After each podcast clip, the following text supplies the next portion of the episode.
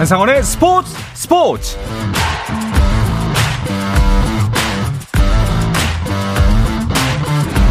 스포츠가 있는 저녁 어떠신가요? 아나운서 한상원입니다. 자, 월드컵 이야기를 나누는 목요일 저녁은 어떠신가요? 한국 축구 대표팀의 카타르 월드컵 첫 경기를 딱 일주일 앞둔 오늘 저희 스포츠 스포츠에서 월드컵 legend와의 만남 준비했습니다. 오랜 시간 대한민국 축구대표팀의 골문을 지켰던 레전드 국가대표 골키퍼 김병지 전 선수 현 대한축구협회 부회장을 만나봅니다. 자, 월드컵 첫 경기를 일주일 앞둔 시점에서 선수들은 어떻게 경기를 준비하고 또 어떤 마음가짐을 가져야 하는지 또 선배로서 후배들에게 어떤 조언을 해주고 싶은지 김병지 부회장과 함께 이야기 나눠보도록 하겠습니다. 2022 카타르 월드컵 개막 특집 레전드 초대석 1998 프랑스 월드컵과 2002 한일 월드컵의 수문장 김병지 골키퍼와의 만남 잠시 후에 시작하겠습니다.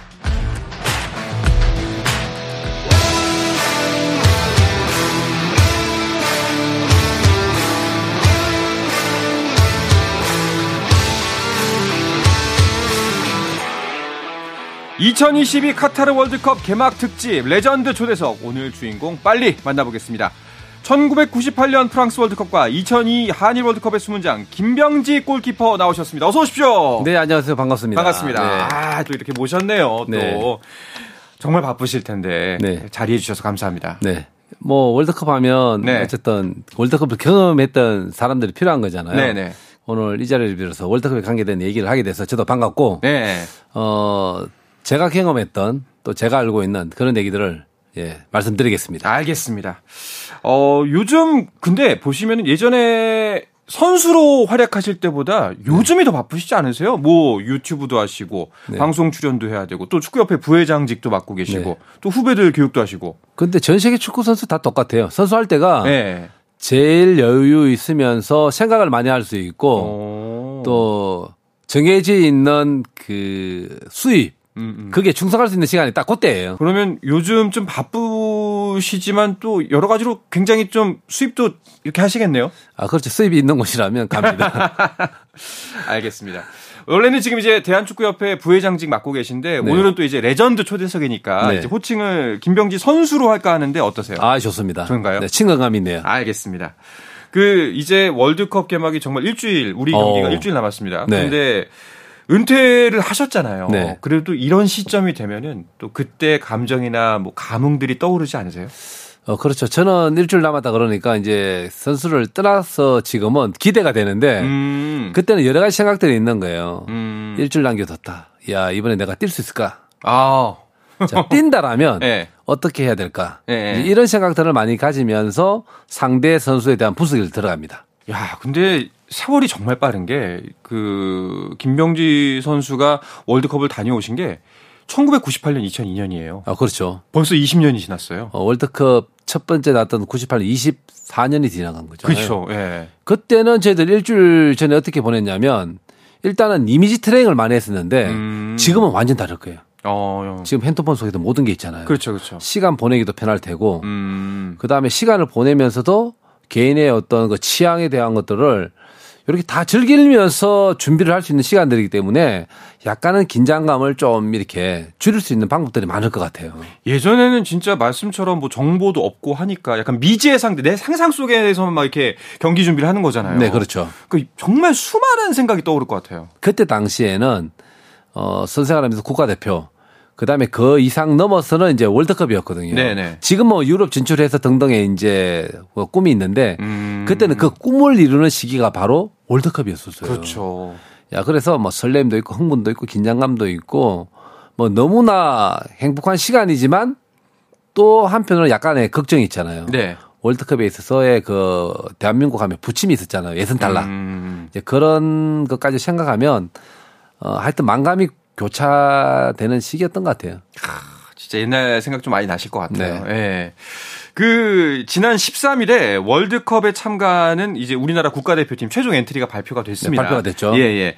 그런데 뭐 현역 시절을 되짚어 보면은 김병지 선수는 엔트리에 뽑히지 않지 않을까라는 그런 걱정은 좀 없으셨죠? 제가 한창 전성기 때 98년 2002년도 때에는 그랬고요. 예. 예. 2006년도 때는 긴가민가 했던 시기가 있어요. 어. 아마 13일에 그날의 느낌 가지고 있는 선수들이 많았을 거예요. 네. 유독 이번 연도에는 많았어요. 처음 1998년 무려 24년 전의 기억을 되짚어서 처음 월드컵에 간다는 소식을 들었을 때 네. 그때 기분이 어떠셨어요? 이제 다 됐구나. 이제, 이제- 다 됐구나. 예, 그때가 이제- 나이가 어떻게 되셨죠? 그때가 28살 때였으니까 어. 어, 생각도 그렇고 컨디션도 그렇고 기술적으로도 제일 좋을 때였었어요. 어. 이번에 가서 모든 모든 것을 한번 보여줄 수 있겠다라고 싶었던 때가 아, 월드컵 첫 출전의 그 꿈이었었어요. 약간 뭐 긴장, 걱정보다는 됐다. 네. 뭔가 이제 해보자. 의욕이 더 앞서셨던 것 같네요. 네. 어. 그런데 막상 게임을 해보니까 네, 네. 어, 세상의 병은 높구나.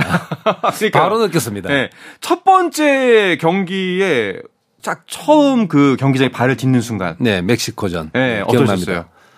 어, 오늘, 어, 이 경기는, 어, 원정 첫 경기 승리도 가져오고, 어, 이번에 이 첫 승리를 통해서 16강에 대한 어떤 그런 기회를 만들 수 있는 자리다. 네, 네, 네. 이렇게 생각하고 이제 들어갔었어요. 근데 사실 멕시코 강팀이었잖아요. 어, 강팀이었죠. 그렇죠. 예, 우리는 이제 뭐 매번 매번 이제 월드컵 때마다 우리의 1승 상대, 1승 목표라고 각 각조에 있는 팀마다 한 팀씩 얘기를 하긴 하지만 사실 강팀들이거든요. 네, 그랬었죠. 달래 월드컵에 올- 올라오는 게 아니거든요. 그 팀들이 사실은. 네, 그리고 멕시코는 자국 리그 자체에서 엄청나게 탄탄하게 준비가 되어 있는 나라이고, 음. 어, 그 나라 출신들 잘하는 선수들은 유럽 진출을 잘 안 하는 시대였었어요. 아. 자국 리그에서 충분한 연봉을 예, 그 예. 뭐 이렇게 지급을 하고 있고 그 다음에 그 리그 자체가 워낙 탄탄하다 보니까 중남미에서의 그 리그에서도 제일 좋다라는 평가를 받던 그런 리그였었어요. 굉장히 내실이 튼튼한 팀이었군요. 네, 어. 그래서 아니나 다를까 실력도 탄탄했고 예.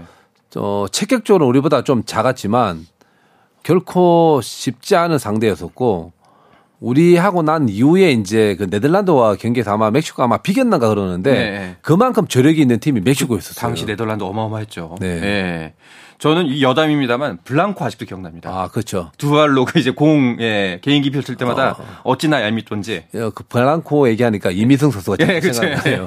그 옆에서 이제 어쩔 줄 몰라 하던 선수가 이민성 선수였었거든요. 예. 특이한 드리블 그 맞아요. 맞아요. 토끼처럼 예. 공을 예. 다리 사이에 아우 진짜 자, 그리고 이제 첫 그 김병지 선수의 첫 월드컵 그 프랑스 월드컵 하면 또 가슴 아픈 기억이 있잖아요. 또 5대 0 패배 의 기억이 있습니다. 그만큼 네덜란드가 얼- 굉장히 막강한 팀이었거든요, 그 당시에. 예, 그렇죠. 그때 당시에 최고의 공격수 베르캄프, 네. 또 최고의 골키퍼, 또 반데사르, 음.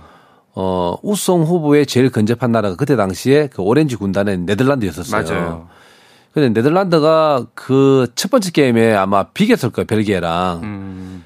그러면서 이제 우리나라와의 경기에서는 무조건 필승을 해야만 16강 갈 수 있는 그 가능성이 있기 때문에 가뜩이나 강팀인데 독이 오른 상태였군요. 네, 그래서 네. 대한민국은 어, 힘든 경기를 할 수밖에 없었고 음. 또 네덜란드 팀들은 정신적으로 준비되어 있는 게임을 할 수밖에 없는 구도였다.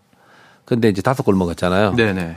어, 우리 꿈은 그때 무너졌습니다. 그렇죠. 아, 진짜 그때 다 같이 참 좌절도 많이 하고 안타까움도 많이 느꼈었는데 근데 사실 물론 이제 5대 0이라는 스코어가 우리 뇌리에 깊숙이 박혀 있긴 하지만 그날 지금 보면요. 어 그날 뭐 포함해서 월드컵 유효 슈팅 56개 중에 47개를 당시에 김병지 골키퍼가 막았어요. 전체 팀 중에 방어율 전체 3위였습니다. 엄청난 선방이었던 아, 거거든요. 근데 이 데이터가 예. 어, 사실 유럽에서 나온 거였잖아요. 네네. 근데 얼마나 고맙든지 우리나라는 그냥 실점으로 끝나거든요. 그쵸, 다섯 골 예. 먹으면 그냥 너는 예. 끝장난 골키퍼야 그러는데 예. 어, 유럽에서는 슈팅 대비 방어율과 그쵸. 이런 걸 다 따져서 그 선수에 대한 평가를 하더라고요. 네네. 근데 저는 다섯 골 먹고 이제 쓰러져 있는데 그나마 위안을 줬던 게 네. 유럽에서 이런 어 기술적인 어떤 분석을 해서 김명 선수가 그래도 충분히 잘했다. 그렇죠. 이런 평가를 줬을 때 야, 천만 다행이구나. 아니 사실 말도 맞는 게 야구만 봐도 타율이며 방어율이며 네. 이제 그 지정 타석 대비 던진 투구수 대비로 계산을 하잖아요. 네. 이 축구도 그래야죠. 예, 그래야 되는데 저는 네. 이제 사인을 하고 그 네. 밑에다가 내 뒤에 공은 없다라고 해서 제가 네. 딱 해주거든요. 그날은 공이 많더라고요. 다섯 개나 보내셨죠. 네. 아, 참 그래도 진짜 좋았던 기억이지 않을까. 지나고 나면 또 이런 생각이 들기도 하는데 근데 말씀하셨던 것처럼 골키퍼라는 자리가 그래서 어려운 것 같아요. 사실상 네. 그 빛이 나기보다는 빛을 잃기가 되게 쉬운 자리잖아요. 네. 아무리 100번 잘해도 한 번 골을 먹으면은 또 네. 사람들이 또 좀 흉을 보거나 손가락질 할 수 있는 자리잖아요. 야, 그렇죠. 네. 공격수들은 완전한 찬스에서 득점을 못하면 뭐 변하는 게 별로 없어요. 음. 그러니까 0대 0이었는데 뭐 차단하는데 공격이 하나 탁 못 넣었다. 네. 0대 0. 뭐 그대로 가는 거잖아요. 게임이 흘러가는 음. 거잖아요. 근데 골키퍼는 뭐가 있냐면 앞서 이제 아나운서께서 얘기하셨던 것처럼 하나 실수해서 한 골 먹잖아요. 1땡이면 변화가 무지 큰 거예요. 그렇죠, 그렇죠. 오. 그래서 이 책임감이 엄청나게 크기 때문에 골키퍼를 잘 안 하려고 해요. 오. 그런데 어쨌든 어 이런 이제 기록적인 어떤 분석을 통해서 평가를 재평가를 해준다라면 음. 골키퍼에 대한 책임감을 좀 덜어줄 수 있기 때문에 음. 앞으로 이런 평가에 대한 뭐 기술 분석이나 이런 것들은 전문가들이 좀 잘해주세요. 부탁드립니다. 요즘엔 또 비전문가 분들도 이런 부분을 잘 짚어내서 네. 예전 같지는 아마 않을 겁니다. 네. 또 이제 그 팬과 관객의 수준도 예전보다는 또 많이 올라간 걸 느끼시잖아요. 네. 네. 자, 근데 이야기를 들어보니까 그 요새 멘탈 관리라 그러죠. 네. 선수들의 네. 이제 정신 관리, 이제 그 좀 이제 평정심을 유지하고 긴장감을 네. 유지하는 그 능력이 다른 어떤 포지션보다도 축구에서는 골키퍼가 진짜 중요하겠구나 이런 생각이 드네요. 네. 네. 그래서 믿을 만한 사람이 필요한데 골키퍼 이제 프로페셔널 하려면 보통 이제 뭐 22살부터 경기를 뛰면 뭐 25, 26살 되잖아요. 네. 그 멘탈 관리해 줄 부인을 빨리 만나세요. 아, 그래요? 그게 이게 선배로서의 조언인가요? 네. 왜냐하면 어. 가족과 같은 정말 함께하는 사람의 네. 그 도움이 필요할 때인데 음. 혼자이면 아무래면 그 고민하고 사색하는 시간이 많아지면 더 힘들잖아요. 음. 네. 그럴 때 나눠줄 수 있는 사람. 그럼요. 또 도움 줄 수 있는 사람이 있으면 아, 좋죠. 그렇군요. 알겠습니다. 자, 이렇게 김병지 선수의 첫 번째 월드컵은 뭐 첫 번째 경험이었지만 좀 많은 실점과 함께 또 많이 발전해야겠다는 생각과 함께 마무리를 졌었는데요. 그 두 번째 월드컵 2002년 월드컵 때는 좀 더 나은 모습, 좀 더 절치부심해서 멋진 경기 펼쳐야겠다라고 네. 생각을 하셨을 텐데 또 네. 주전 경쟁에서 밀리고 말았잖아요. 아, 그랬죠. 그러니까 당시에 또 그것도 굉장한 상처였을 것 같아요. 지나고 나면 그때 그 경험들이 이제 저한테는 도움이 됐다고 생각하는데 네. 그때는 뭐 상처뿐만 아니라 히든 감독님 그냥 어퍼컷을 제가 한번 날리고 싶었죠. 음, 그렇죠. 원망스러웠을 것 같아요. 시간이 지난 지금은 너무 잘 지낸 사이고 네, 네, 네. 얼마 전에 히딩크 감독님 또 이제 수술차 한국에 오셨거든요. 어. 제가 제일 먼저 찾아가 인사드렸어요. 아 그랬어요? 예. 그리고 어. 식사도 함께 했었는데 그때 히딩크 감독님이 저한테 주신 말씀과 주변에 이제 같이 가셨던 분들한테 네, 예. 이 말씀 하시더라고요. 뭐라고요? 자 월드컵 멤버 23명이 있는데 네. 그 중에서 나를 욕할 수 있는 단 한 사람이 있다. 음... 그 사람은 김병지다. 아, 그러면 본인도 약간의 그 아쉬움이 좀 남은 선택이었나 보네요. 네, 그래서 그 미안함에 대한 얘기를 하시더라고요. 네. 어떤 거였냐면 본인이 그 실력에 대해서는 안다는 거예요. 네. 근데 그 드리블 때문에 음... 어쨌든 그런 관계였었는데 어, 시간이 지나고 나니까 김병지가 그런 정도의 플레이였는데도 불구하고 월드컵 기간 안에 팀 성적, 그다음에 팀 플레이, 그다음에 팀 분위기를 위해서 정말 잘 이렇게 해주는 거 보고 음. 너무 좋았다라는 거예요. 음. 그래서 마지막에 어쨌든 기회를 주지 못한 거에 대해서 미안함 감이 있는데 네. 그 실력에 의해서도 기다려준 것 내지는 그런 과정에 대해서도 어 본인에 대한 어떤 미안함이 있는데 그래서 본인도 안다는 거예요. 그래서 김민 음. 선수만큼은 요걸 해도 되는 한 명이라고 어. 얘기를 하더라고요. 그래서 어떻게 하셨어요? 속 시원하게 한번 하셨나요? 아, 빨리 좀 아시지. 그러니게요. 네. 네. 조금만 더 미리 알았다면 좋았을 것을. 네. 네. 지금은 감독님하고 잘 지내고 인사드리고 네. 어, 한국에 있으면 꼭 만나고 가는 음. 사람 중에 한 명입니다. 네. 아, 너무 좋습니다. 네.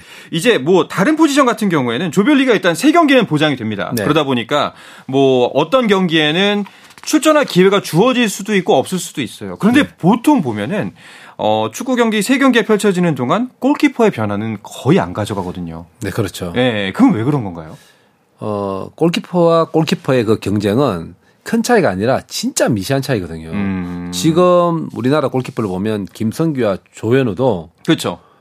누가 잘한다기보다는 어떤 특기를 가지고 있느냐에 대한 거지 음. 실력 차이는 없다라고 봅니다. 어. 그런 건데 김성규 선수는 벤투 감독과의 첫 인상부터 참 좋았어요. 네. 공교롭게도 조현우 선수가 월드컵을 참 잘하고 왔었잖아요. 2018년도. 그렇죠. 첫 만남이 벤투 감독하고 조현우가 아니었고 김승기였었어요. 어. 그 이유가 뭐였냐면 조현우 선수 부상 때문에 일정 기간 빠졌었던 거예요. 와. 그 몇 달 동안에 김성규가 벤투 감독님과 먼저 좋은 인연으로 좋은 경기를 보여줬던 거예요. 음. 그게 지금까지 4년 동안에 왔던 예, 과정이에요. 이게 자칫 잘못 들으면은 굉장히 뭐 이거 친분에 의한 기용 아니냐라고 들릴 수도 있을 텐데 일단 전제는 분명히 그거죠. 이 두 선수의 기량이 누가 낫다고 말할 수가 없다. 그렇다면 감독 입장에서는 내가 좀 더 좋은 경험이 있던 선수, 한번 써본 선수를 써보는 것이 가장 최선의 선택이다라는 말씀이신 거죠. 그렇죠. 역할에 대한 이해도가 예. 어쨌든 벤투 감독의 축구 철학이 음. 김성기 선수가 가지고 있는 장점하고 잘 맞아 들어갔던 거예요. 음. 근데 그 인연이 지금까지 4년 또 이어져 왔으니까 그만큼 김성기 선수가 또 벤투 감독의 축구 철학에 맞게끔 정말 노력을 많이 했을 거라고 봐요. 결코 뭐 조현우 선수가 못해서가 아니라 네, 그렇죠. 근데 네. 월드컵에 가서는 어떤 골키퍼가 더 많은 시간을 뛰고 올지 알 수 없다라는 아직 거예요. 어 그렇게 생각하세요? 지금 당장 보면 김성기 선수가 다 뛴다라고 생각하잖아요. 네네. 왜 지금까지 좋은 그랬죠. 모습을 보여왔으니까 2018년도로 돌아갑니다. 그때 월드컵 앞두고 네. 똑같이 김성규와 조현우 선수가 경쟁을 하면서 김성규 선수가 좀 더 앞선 듯한 느낌으로 월드컵에 갔어요. 음. 근데 조현우였죠. 근데 선택은. 경기는 결국 조현우가 뛰고 왔어요. 어. 근데 조현우 선수가 못했느냐? 잘하고 왔어요. 잘했죠. 예, 그러면서 두 명의 선수는 지금 번갈아서 2018년과 2022년 지금 똑같은 위치에서 지금 또 월드컵을 또 준비하고 있는 거예요. 음. 김성희 선수가 좀 앞서 있지만 어, 스포츠는 축구는 끝날 때까지 끝난 게 아니다. 아, 진짜 뭐 당장 다음 주가 돼봐야 알겠네요. 네. 예. 알겠습니다. 그리고 또 아무래도 또 포지션이 같기 때문에 지금 이 골키퍼로 출전을 하는 세 선수, 뭐 조현우, 송범근, 김승규 선수 세 선수에게 모두 다 애착이 가실 것 같은데 네. 이세 선수에게 선배로서 어떤 조언, 뭐 딱 한두 가지만 이것만 했으면 좋겠다 라는 부분이 있을까요? 침착하게, 침착하게. 어, 냉정하게, 음. 가슴은 뜨겁게 네. 그렇게 준비한다면 괜찮을 것 같고 또 하나는 골키퍼는 실점하는 직업이다. 네. 그래서 실점을 할 수 있는데 두 번째 실수만 안, 안 하면 된다. 음. 이런 멘탈 관리를 좀 했으면 좋겠다. 어, 근데 참 그 말씀이 뭔가, 어, 정확하면서도 약간 좀 그 애잔함이 느껴지네요. 네. 얼마나 힘든 직업인지에 대해서. 알겠습니다. 사실 뭐 비단 골키퍼 뿐만 아니겠습니까? 후배들에게 전해주고 싶은 말씀 참 많으실 텐데요. 그 이야기는 잠시 쉬었다가 와서 계속해서 나누겠습니다. I said the words I never said when you were with me. 국내 유일 스포츠 매거진 라디오 한상원의 스포츠 스포츠 네, 2022 카타르 월드컵 개막 특집 레전드 초대석 국대 레전드 골키퍼 김병지 선수와 함께하고 있습니다. 자, 이제 오늘부터 딱 일주일 후면은 네. 첫 경기 우루과이와의 일전을 치르게 됩니다. 네. 이쯤 되면은 그 현지에서 선수들은 어떻게 지내고 있나요? 훈련을 뭐부터 하나요? 어, 일단은 그 사이클에 대한 리듬을 계속 맞춰가요. 뭐냐면 음. 3일 하고 그 다음에 또, 그 다음에 경기잖아요. 네네. 지금도 이제 그 사이클에 맞추는데 일주일 정도 남았으면 어, 상대 팀에 대한 어떤 분석, 음. 뭐, 그 다음에 또 이런 게 있잖아요. 보통, 어, 내가 뛸까 진짜. 음. 그 고민부터 하는 거예요. 이제 뛴다라고 가정했을 때 이제 그런 준비들을 하는 거죠. 네. 일단 축구화도 한번 그날 신을 거딱 음. 체크하고 골키퍼 입장에서는 글러브 같은 경우도 이것저것 다 끼워봐요. 어. 그 착화감이 좀 괜찮은 글러브도 한 세 켤레 정도 준비하고 음. 이제 그런 준비들을 이때부터 좋은 느낌으로 계속 자기만의 그 루틴을 이제 mental에다 계속 주입하는 거예요. 계속 익숙해져 놓는 거군요. 네, 좋은. 컨디션, 좋은 컨디션. 음. 그러면서 틈틈이 남는 시간들은 축구에 집중하기보다는 축구를 떠나서 좀 더 마음을 비울 수 있는 일들 있잖아요. 어. 마음을 좀 편하게 할 수 있는 일들 예, 그런 예. 거 찾는 게 있고 또 하나는 어 준비를 하면 훈련을 하게 되잖아요. 부상에 대한 염려를 무지합니다. 그렇죠. 네. 지금 안 그래도 지금 손흥민 선수가 이제 안아골절이 와가지고 굉장히 네. 전 국민이 깜짝 놀라고 걱정을 많이 했는데 네. 사실 당일이 돼봐야 될 거, 돼봐야지 알것 같긴 합니다만 정말 이 부상이 큰 변수잖아요. 그렇죠. 일단 부상이 당하면 어 내가 가지고 있는 기량이 손흥민을 하더라도 그것 때문에 문제가 생기면 경기를 못 뛰는 거잖아요. 그렇죠. 음. 그래서 부상에 대한 준비들 철저해요. 훈련하기 전에 예를 들면 발목이다 그러면 테이핑을 하고 손목 부상이 있다 그러면 손목 테이핑을 하고 네. 어쨌든 부상에 대한 준비를 하면서 준비를 하는 거예요. 음. 근데 티끌만큼이라도 경기력에 문제가 될 만한 것들은 아예 다 안 해요. 정말 자는 시간까지 포함해서 컨디션 관리에 애쓰겠네요. 아, 근데 요즘 얼마나 좋아요. 네. 예전 같았으면 어, 해외 나가 있잖아요. 월드컵이라면 전화를 하면 전화 요금이 너무 비싼 거예요. 사실 아. 그것도 사실은 머리에 있었어요. 야, 이거 전화만 하면 전화비 많이 나오는데. 그렇죠, 그렇죠. 그 지금은 그런 시대가 아니잖아요. 인터넷만 있으면은 뭐 통화 예, 가능하니까 그거 공짜잖아요. 예. 그래서 멘탈 관리하기 너무 너무 좋은 거예요. 아, 좀 가족 이제 내가 마음을 좀 놓을 수 있는 가족들과 통화도 하고 네, 아이들과도 통화하고 네. 와이프랑도 통화하고 친구들과 통화할 수 있으니까 음. 이제 그런 시간들을 중간 중간에 틈새에서 보낼 수 있는 게 좀 일주일 요 때예요. 어, 아, 진짜 무엇보다 정말 마음의 평화를 네. 계속 찾는 게 중요하네요. 근데 그 이런 부분에 있어서 많은 역할을 해줄 수 있는 게 좀 선배들의 역할일 것 같아요. 네. 몇 유경험자들이기 때문에 네. 야 그렇게 마음 좀 내려놔, 네. 마음 편하게 가져라고 이제 후배들한테 이야기해줄 수 있잖아요. 이제 제가 이제 경험을 두 번 했잖아요. 네. 이제 후배들에게 얘기를 해주고 싶은 거는 어 우리 23명 플러스 이제 3명이니까 26명이잖아요.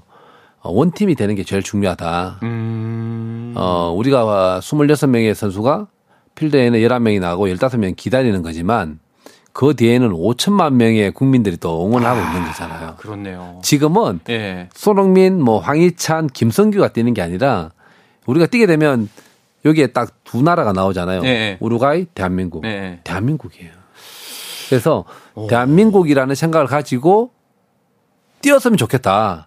그럴 때 열정과 투혼은 나온다. 아. 뭐 열심히 뛰어. 우리는 열심히 응원할 테니까. 야, 이 이야기는 유튜브 캡처로 해서 이메일로 좀 대표팀에다 쏴드려야겠습니다. 진짜로. 예, 이건 정말 명심했으면 좋겠네요. 네. 자, 이제 앞으로 펼쳐질 우리 예선전 세 경기에 대해서 좀 이야기를 해볼까 하는데요. 네.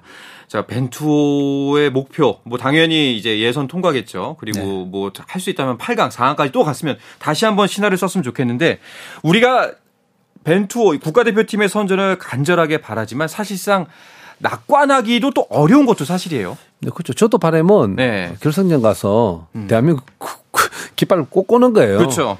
예, 네. 그렇지만 가정이 험난한데 음. 그런 걸 좀 더 자세, 자세하게 봐야 되겠죠. 현실도 또 직시해야 되고 음. 네 그렇습니다. 자, 현실을 직시하자는 말씀이 나오셔서 말인데 네. 제가 그 다른 매체와 인터뷰하신 거 봤습니다. 네. 자, 우리나라의 16강 진출 가능성 30% 정도로 보셨는데 이 정도면 매국노 아닙니까? 어 진짜 후하게 준 거예요. 아, 진짜로? 네, 진짜 냉정하게 봐야 되는 게 마음으로는 100%지만 자, 대한민국 30%를 왜 후하게 줬냐라면 자, 포르투갈 대한민국보다 어쨌든 피파 랭킹 좋죠. 그렇죠. 선수 스쿼드 손흥민 같은 11명이 있어요. 음. 자, 우루과이 마찬가지예요. 손흥민 같은 선수들 꽤 많아요. 음. 같은 리그에서 뛰는 선수들도 많고 있고. 그렇죠. 그렇죠. 그러면 두 팀 벌써 날, 날라갔죠? 네. 그 가나.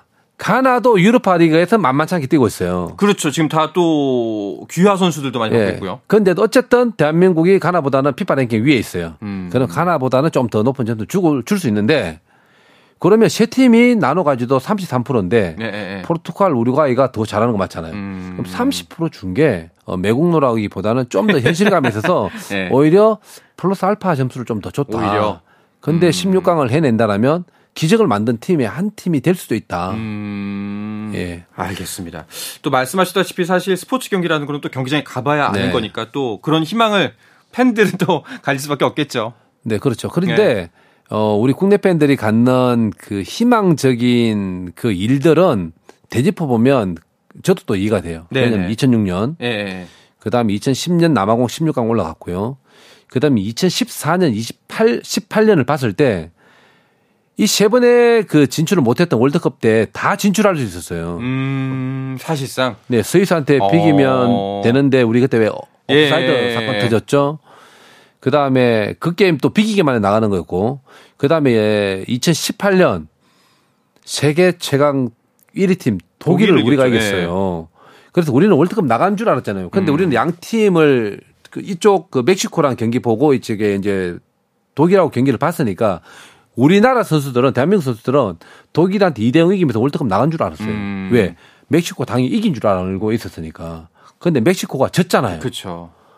그러면서 멕시코가 오히려 우리나라한테 고마워했죠. 네. 독일에 나갔으면 독일하고 이쪽 나라 나갔으니까 그런 것처럼 지금까지 희망에 대한 어떤 음. 그 과정들을 많이 거려왔기 때문에 16강의 눈높이가 어 적당하다. 음. 제 무엇보다도 이제 손흥민 선수도 있고 네네. 그 다음에 유로파 리거들이 지금 한 8명 정도가 또 잘하고 있으니까 이 선수들 플러스 국내 리그에서도 잘해주고 있는 선수들이 있으니까 네. 이제 가능성을 좀 더 높게 보는 건데 어쨌든 냉정하게 저는 평가를 했고 음. 어, 16강에 대한 그 어, 업적을 만들어낸다라면 네. 저는 대단한 기록을 만들어내는 거다라고 생각을 합니다. 알겠습니다. 자, 이제 정말 결전의 날이 코앞으로 다가왔습니다. 몇 네. 밤 자고 나면은 정말 이제 운명을 결정지을 우리나라 월드컵의 운명을 결정지을 날들이 다가오는데 뭐 지금 이제 서- 경기를 준비하고 있을 후배 선수들 네. 또 이제 이 경기를 지켜볼 우리 국민 여러분들께도 마지막으로 한 말씀 해주시죠. 어, 우리 선수들에게는 어, 이제 26명의 태극 전사가 한 팀으로 이루어졌고 지금까지 월드컵을 위해서 참 많은 노력들을 했다라고 봐요. 그렇죠. 그 노력들의 결과물을 이번 월드컵에도 꼭 만들어낼 수 있도록 최선을 다해주고 그런 어 꿈을 이루는 어, 그런 역사가 되었으면 하는 바람인 거고. 네. 그다음 대한민국 국민분들께는 어 우리가 2002년도에 그 4강의 기적을 만들어냈을 때 어 정말 큰 힘이 됐거든요. 음. 그 빨간색 물결의 그 응원과 네, 네. 그 빨간색의 그 원팀으로 움직일 때 그 응원 때문에 상대팀 상당히 두려웠다고 하더라고요. 음. 그때 그 마음 그 느낌으로 20년 전에 기적을 만들어냈던 것처럼 또다시 2022년에 그 기적을 만들어낼 수 있도록 어 5천만 국민이 대한민국을 외쳐 주면서 응원해 주시면 어 선수들도 그 느낌을 그대로 받아들일 것 같아요. 네. 어 그래서 어 한 팀으로서 그런 어 응원을 부탁드리겠습니다. 네. 김병지 선수의 그 바람 저도 같은 마음으로 똑같이 응원하도록 하겠습니다. 자, 벤투호의 선전을 기원하면서 2022 카타르 월드컵 개막 특집 레전드 초대석 국대 레전드 골키퍼 대한축구협회 김병지 부회장과의 만남은 여기서 마무리하도록 하겠습니다. 오늘 인터뷰 감사합니다.